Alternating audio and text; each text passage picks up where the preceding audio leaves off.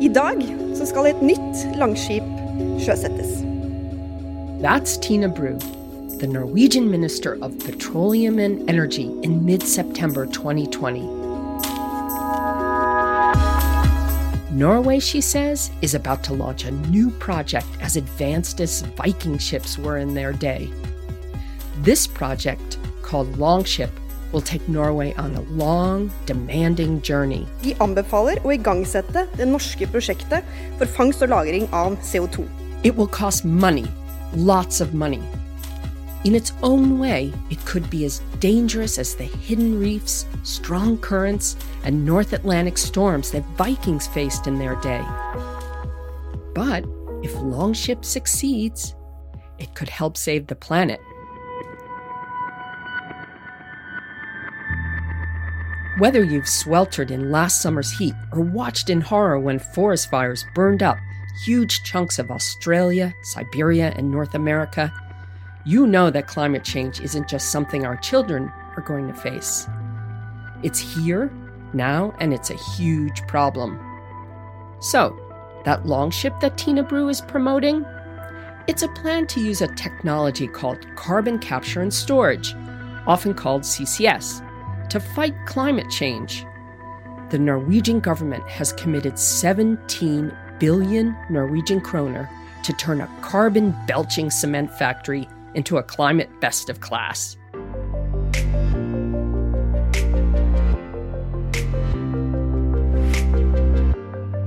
I'm Nancy Bazilchuk, and you're listening to 63 Degrees North, an original podcast from NTNU, the Norwegian University of Science and Technology. Today, I'm going to tell you the story of what Norway has done to turn carbon capture and storage into a viable technology that can help slow global warming. It wasn't always smooth sailing, if you'll pardon the pun. It's been a pretty big financial commitment on the part of what is basically a small, albeit well off, country. There was even an early effort to launch a CCS project that Norway's politicians described as the equivalent of the US moon landing. But it didn't work. In the end, however, Norwegian researchers have delivered plenty of solid science that can help society shift away from fossil fuels and help lay the groundwork for a cooler planet. And it starts right here.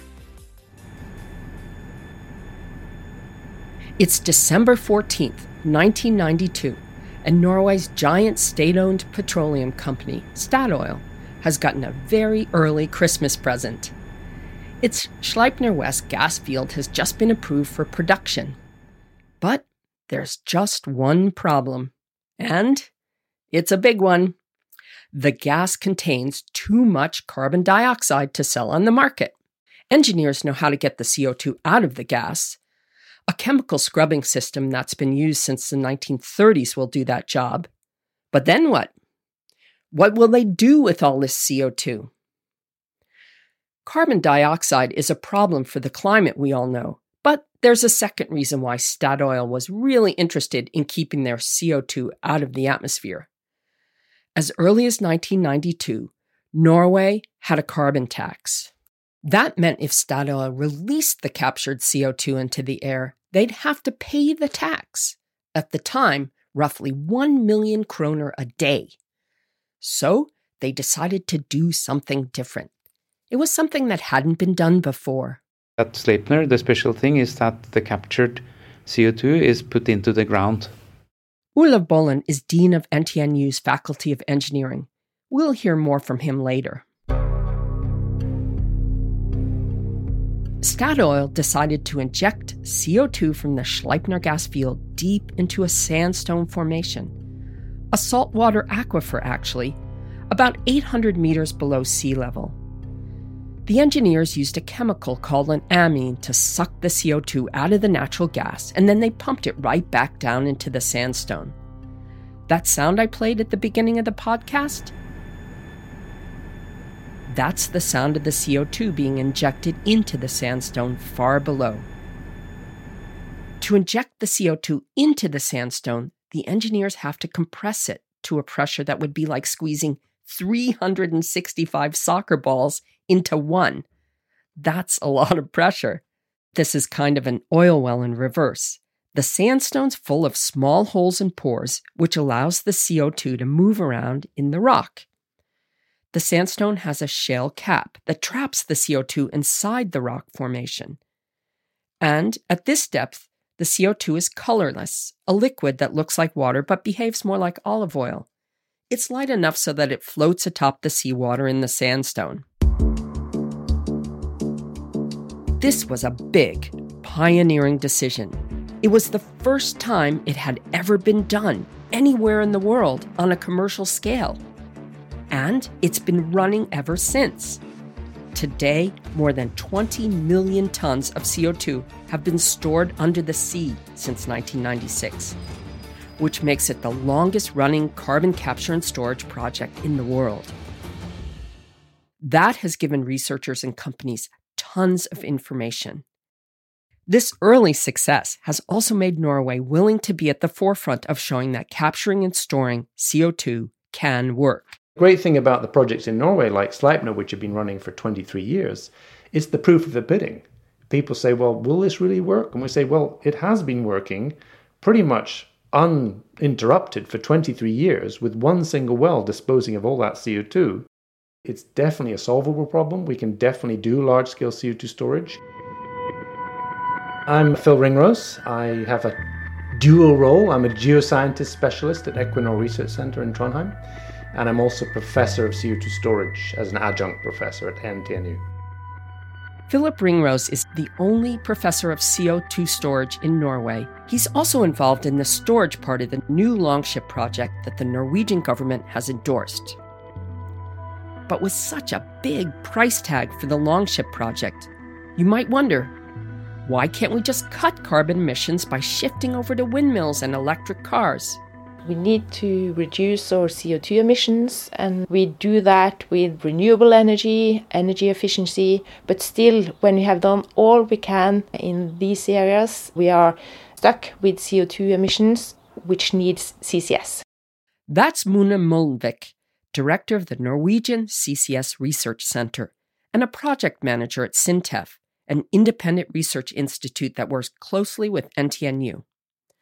The Intergovernmental Panel on Climate Change has made it very clear that if the world is going to have a prayer of meeting its climate goals, we will have to use every technique we can, including CCS. But every new fossil fuel plant isn't fitted with carbon capture technology yet. Why aren't we doing everything we can to avoid dangerous global warming? That is uh, some of the challenge with power plants that you have to remove fairly small amounts of or small fractions of CO2. It's a lot of CO2, but uh, small fractions. So it makes CO2 capture significantly more costly in a power plant compared to a natural gas purification plant. That's Olav Bolland again. He's been involved in carbon capture and storage research since 1989. He's also just co authored a book called Carbon Dioxide Emission Management in Power Generation. The natural gas purification plant that Bolland is talking about, that's Sleipner. The power plant, that's a place called Mongstad, where Norway's moon landing crash landed. We'll hear more about that in a minute. But bottom line, the increased cost is, is what makes it difficult. Norway has firsthand knowledge of just how expensive commercializing carbon capture and storage can be. The Longship project isn't the first time the government has tried to commercialize CO2 capture and storage on a large scale. Da president Kennedy sa at amerikanerne skulle lande på månen innen ti år, hadde ikke amerikanerne vært ute i verdensrommet. This is former Prime Minister Jens Stoltenberg giving what has come to be known as his moon landing speech in 2007. This was the moon landing that actually wasn't. Here he's saying that Norway has the will and the money to invest in technologies to cut CO2 emissions. Here, he says, is where the country could use its technological expertise from projects like Sleipner to pave the way to the future. The new installation would be at a gas power plant and refinery in a town called Mongstad. I think we had all good hopes that that would be, the, let's say, the first really major power plant with CO2 capture. And there was a lot of willingness among the politicians in so most parties that they wanted this to happen. I think Prime Minister at the time, Jens Stoltenberg, said that it was going to be, let's say, Norway's moon landing uh, compared to the US moon landing in 1969. It is by by no means a moon landing. It was uh, it was nothing close to what uh, what happened in the US uh, after John F. Kennedy said they were going to the moon, and it was something completely different from what was needed for making a power plant with CO2 capture. In the end, the Norwegian government invested nearly 1 billion US dollars in trying to establish carbon capture and storage at that plant. In September 2013, with costs spiraling out of control, okay, I have to say it. The government pulled the plug. But Bolland said the reasons that it didn't work had less to do with the technology and more about the actual power plant that they were trying to convert. This was an existing power plant that is very tightly integrated with the refinery at Mongstad.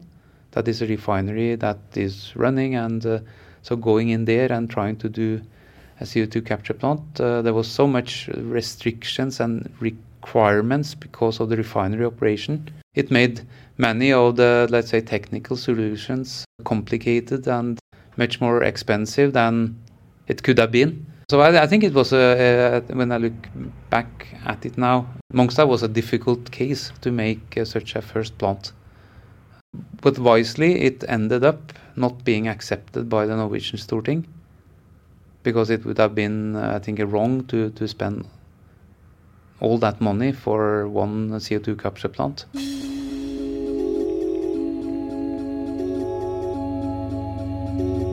With such a spectacular and expensive failure, you'd think that Norway might be willing to give up. But Norway takes climate change seriously.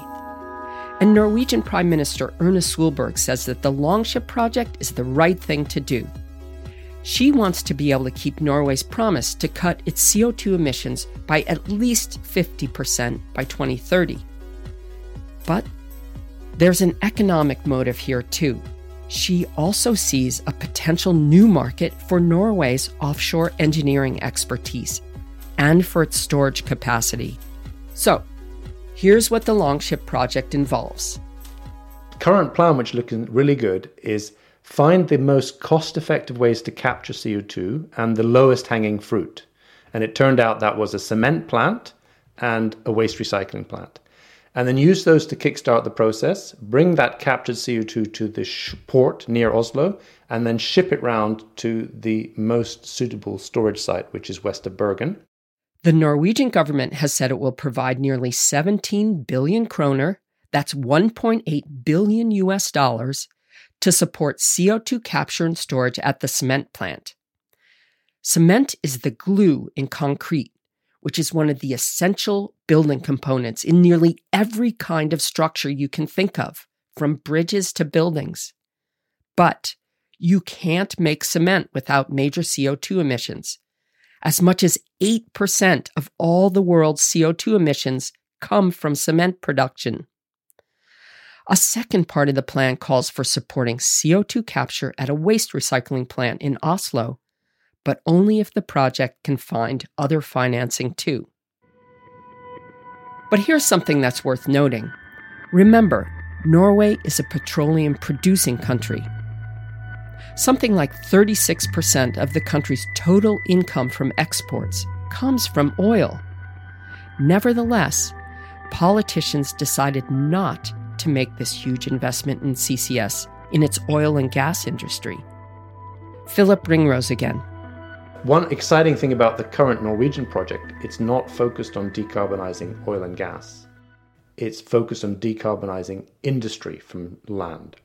And Norway, in a way, has taken a bold step and said, well, the really key challenge is decarbonizing industry, cement, steel, waste recycling. And if we can pioneer that in Norway, we can see that rolling out around the rest of the world. The first two steps of this process are to pull the CO2 out of the emissions and transport it to a collection area. Then you have to get it out to where you're going to store it. In this case, the plan calls for a single pipe to a single wellhead offshore to dispose of that CO2. Ah, wellhead. That's geology speak for the top of a well.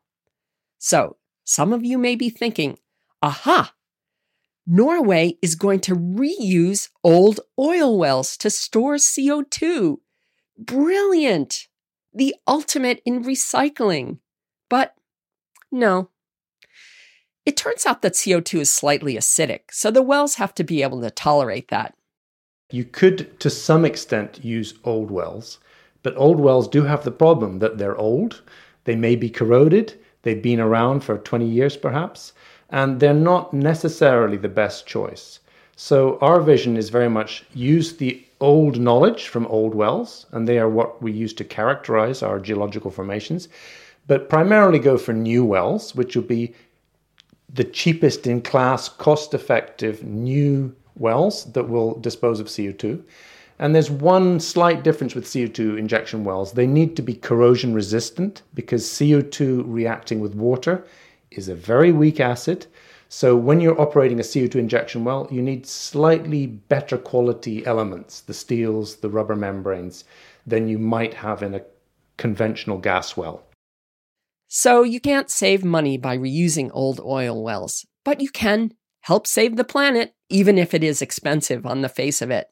It is quite an expensive project in total investment to get it going, but it's also the cheapest of all those elements. We've picked the cheapest capture, the cheapest route to transport it, and the cheapest way to dispose of it underground. So it should be a good project to kickstart CCS. And once you get the first project, you can build on that and hopefully get economies of scale so that the whole process becomes quite cost effective, but also have the ability to scale up. And scaling up shouldn't be a problem, at least when it comes to storage. Experts like Ringrose have looked at how much storage capacity there is out there for CO2. We reviewed all of the global offshore basin data. Uh, Gulf of Mexico and North Sea were the main focuses, but we looked at the entire planet. And our question that we were trying to address was what actually is the storage capacity of our world globally? And we found out it's huge. We have plenty of room to store CO2. By now, you might be asking yourself is it actually a good idea to pump CO2 into undersea rock formations? Is it safe? Philip Ringrose, the law has certain requirements you must monitor. And the two things the law requires is that you must show that your monitoring goes according to plan. We call that conformance. Okay. And then the other one is you must show that there is no risk of leakage. So the, the monitoring activities, which usually include geophysical imaging, listening to micro earthquakes, recording the pressure continuously in a, in a well, these monitoring methods are basically designed to, to assure all of the stakeholders, you say, in the project, which might be government officials, but very often members of the public, just assure them that this project is going according to plan. Uh, and certainly, I think one of the requirements for CO2 storage projects in the next decades is they're going to have to be quite open about this monitoring data. They're going to have to show people time and time again this site is going okay. Remember the Sleipner gas field, the first place in the world where CO2 was injected under the sea? That long history from Sleipner has really helped geologists understand what's going on over time as the CO2 is injected. We've been sharing the time lapse seismic data with research institutes globally for decades now, um, so that any researcher can see the data and see, yeah, yeah, looks good. There's the CO2. I can see it. Here we need a little translation. Time lapsed seismic data? It's a bit like, it's very analogous to imaging a baby in the womb. Uh, you're using a sonic sound wave uh, into the earth to, to look at the changes in response. So when, when you do seismic imaging of the earth, you send these sound waves down and you can record the reflective layers in the earth, and we use that for mapping. But the great thing about CO2 is when you inject CO2, it changes those reflection properties in the earth. So then when you shoot a second survey, a time lapse survey, you see the change in reflectivity as where the CO2 is. Obviously, it's a kind of remote method, so you can't see every molecule of CO2 everywhere, but you can see all of the thick layers of CO2 with seismic imaging. Okay, not only do we have the science to show that this can be done safely, but the project will be closely monitored with the information shared openly so we all know what's going on. That's all good because here's another selling point that Erna Solberg has used to build support for the project. She points out that capturing CO2 from both the cement plant and the waste recycling plant will fill only 40% of the storage capacity for this one well, which Ringrose and his colleagues say has the capacity to store 100 million tons of CO2. She's hoping that the EU could become a customer. Cost is going to be an issue, but every technology is expensive when it's first rolled out full scale. And then there's the question of getting what you pay for. Philip Ringrose again. Many researchers have been working on all aspects of the capture, transport, and storage value chain for decades. So there's no doubt it's a mature technology. The real question is do societies want to deploy that technology? You're talking about paying a reasonable amount of money to get rid of your gases that you don't want to throw to atmosphere. So it, it's a question of relative values. So in Norway and in Sweden and several other countries around the world, there is a carbon price already in place. And our societies work fine with that carbon price.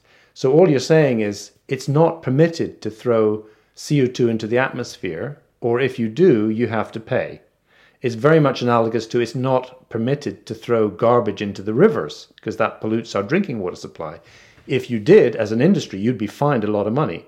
So, taxing CO2 emissions to atmosphere is a practical way of making sure that we change our behaviors. And as soon as we have a society with a, a tax or a cost on emitting carbon to atmosphere, CO2 to atmosphere, these other industries will start happening automatically. We will find ways to just do it cost effectively. All of this is good news because when the Intergovernmental Panel on Climate Change looked at how much CO2 we'll need to remove from the atmosphere to keep global warming to 1.5 degrees C, they calculated humanity will have to capture and store between 100 to 1,000 gigatons of CO2 this century. By the way, a gigaton, if you're wondering, is 1 billion tons, a one with nine zeros after it. And a thousand gigatons is a one with 12 zeros. Some people have voiced concerns that CO2 will act like a crutch for companies that don't want to stop using fossil fuels. But remember, just by choosing to invest in CCS for a cement plant, Norway is acknowledging the 800 pound gorilla in the room that we have to transition away from fossil fuels as soon as we can. We've always argued that carbon capture and storage is a transition to a long term carbon free future. Nevertheless, there's no way we can put all of our unwanted CO2 under the sea. We will need lots of other technologies to store carbon, like planting more trees and finding ways to get the soil to absorb more carbon. But because of Norway's history and experience with Sleipner and other storage projects, the general consensus is that the place where the country can be of the most help is with storing CO2 under the sea. Geologists like Philip Ringrose and engineers like Olav Bolland and Mona Molnvik have demonstrated we can store it. Paying for it, however, is the big part of the reason why it hasn't happened yet on a large scale. That's where governments worldwide have to act. You know, there's this continual discussion about carbon capture. Who's going to pay for it? Why would you do something which uh, isn't going to make you any money? And it might at the first seem quite an expensive thing to do, but when you scale it up to a, a global or regional activity, it's actually a very cost effective thing to do. The Paris Agreement was one step towards action individual nations are making pledges to cut emissions as early as 2030 or 2050. Countries are building more and more renewable energy projects. They're pushing to move personal transportation away from fossil fuels to electric cars. Look at GM in the US. They said all the cars they will sell by 2035 will be electric cars. Many developed countries have programs to increase energy efficiencies in homes and commercial buildings. But some things we do, like make cement, just can't be done without CO2 emissions, at least not yet. When it comes to the hard questions, what am I going to do with heavy industry, shipping, a lot of industrial processes which you simply cannot decarbonize fully uh, without carbon capture, then you're going to have all this, this captured CO2 and you'll want to do something with it. And more and more, there's a real cost to not dealing with CO2, both for the planet and for the companies that want to sell their products. Regulators and consumers are realizing that emitting CO2 to the atmosphere has its own costs, and the pressure is on to act. Mona Molnvik from the Norwegian CCS Center. We see the EU Green Deal being developed now, CO2 border tax discussions. There's so many issues coming into play now, so so you can't just ignore your CO2 emissions because if you do, you might not have a market for your pro- products in the future. And engineers like Muna are also thinking about future ways of powering society that include carbon capture and storage as an integrated part of generating energy. We will certainly see large scale hydrogen production with CCS. And this is a big main player which we will see in, in the coming years. And we will see it in Norway, and we will see it in Europe, and we will see it around the world. Hydrogen as an energy source. If it's produced using natural gas, and if the carbon is captured and stored during the process, it can be a clean, climate friendly source of energy. Natural gas is mostly methane, and methane is one carbon molecule and four hydrogen molecules. So you want to take out the carbon molecule and and you want to maintain the hydrogen molecules and sell that as a carbon free fuel.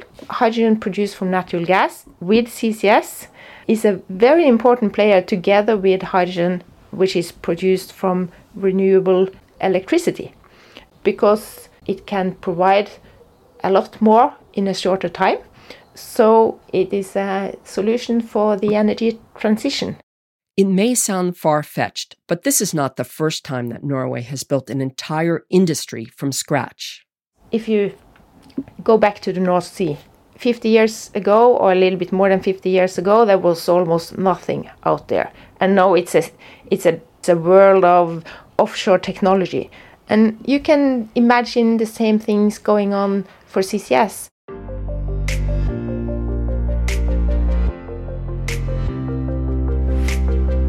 The message is clear. The climate science is there, and the technological know how is ready too. It's just a matter of getting politicians to see that our climate is worth the investment it will take to make CCS a reality. And in Norway, they seem to have done that. I'm Nancy Bazilchuk, and you've been listening to 63 Degrees North, an original podcast from NTNU, the Norwegian University of Science and Technology. If you've enjoyed today's show, I hope you'll let your friends know and leave us a rating on your podcast app. Editorial help and sound design by Historia Bruke. Thanks for listening.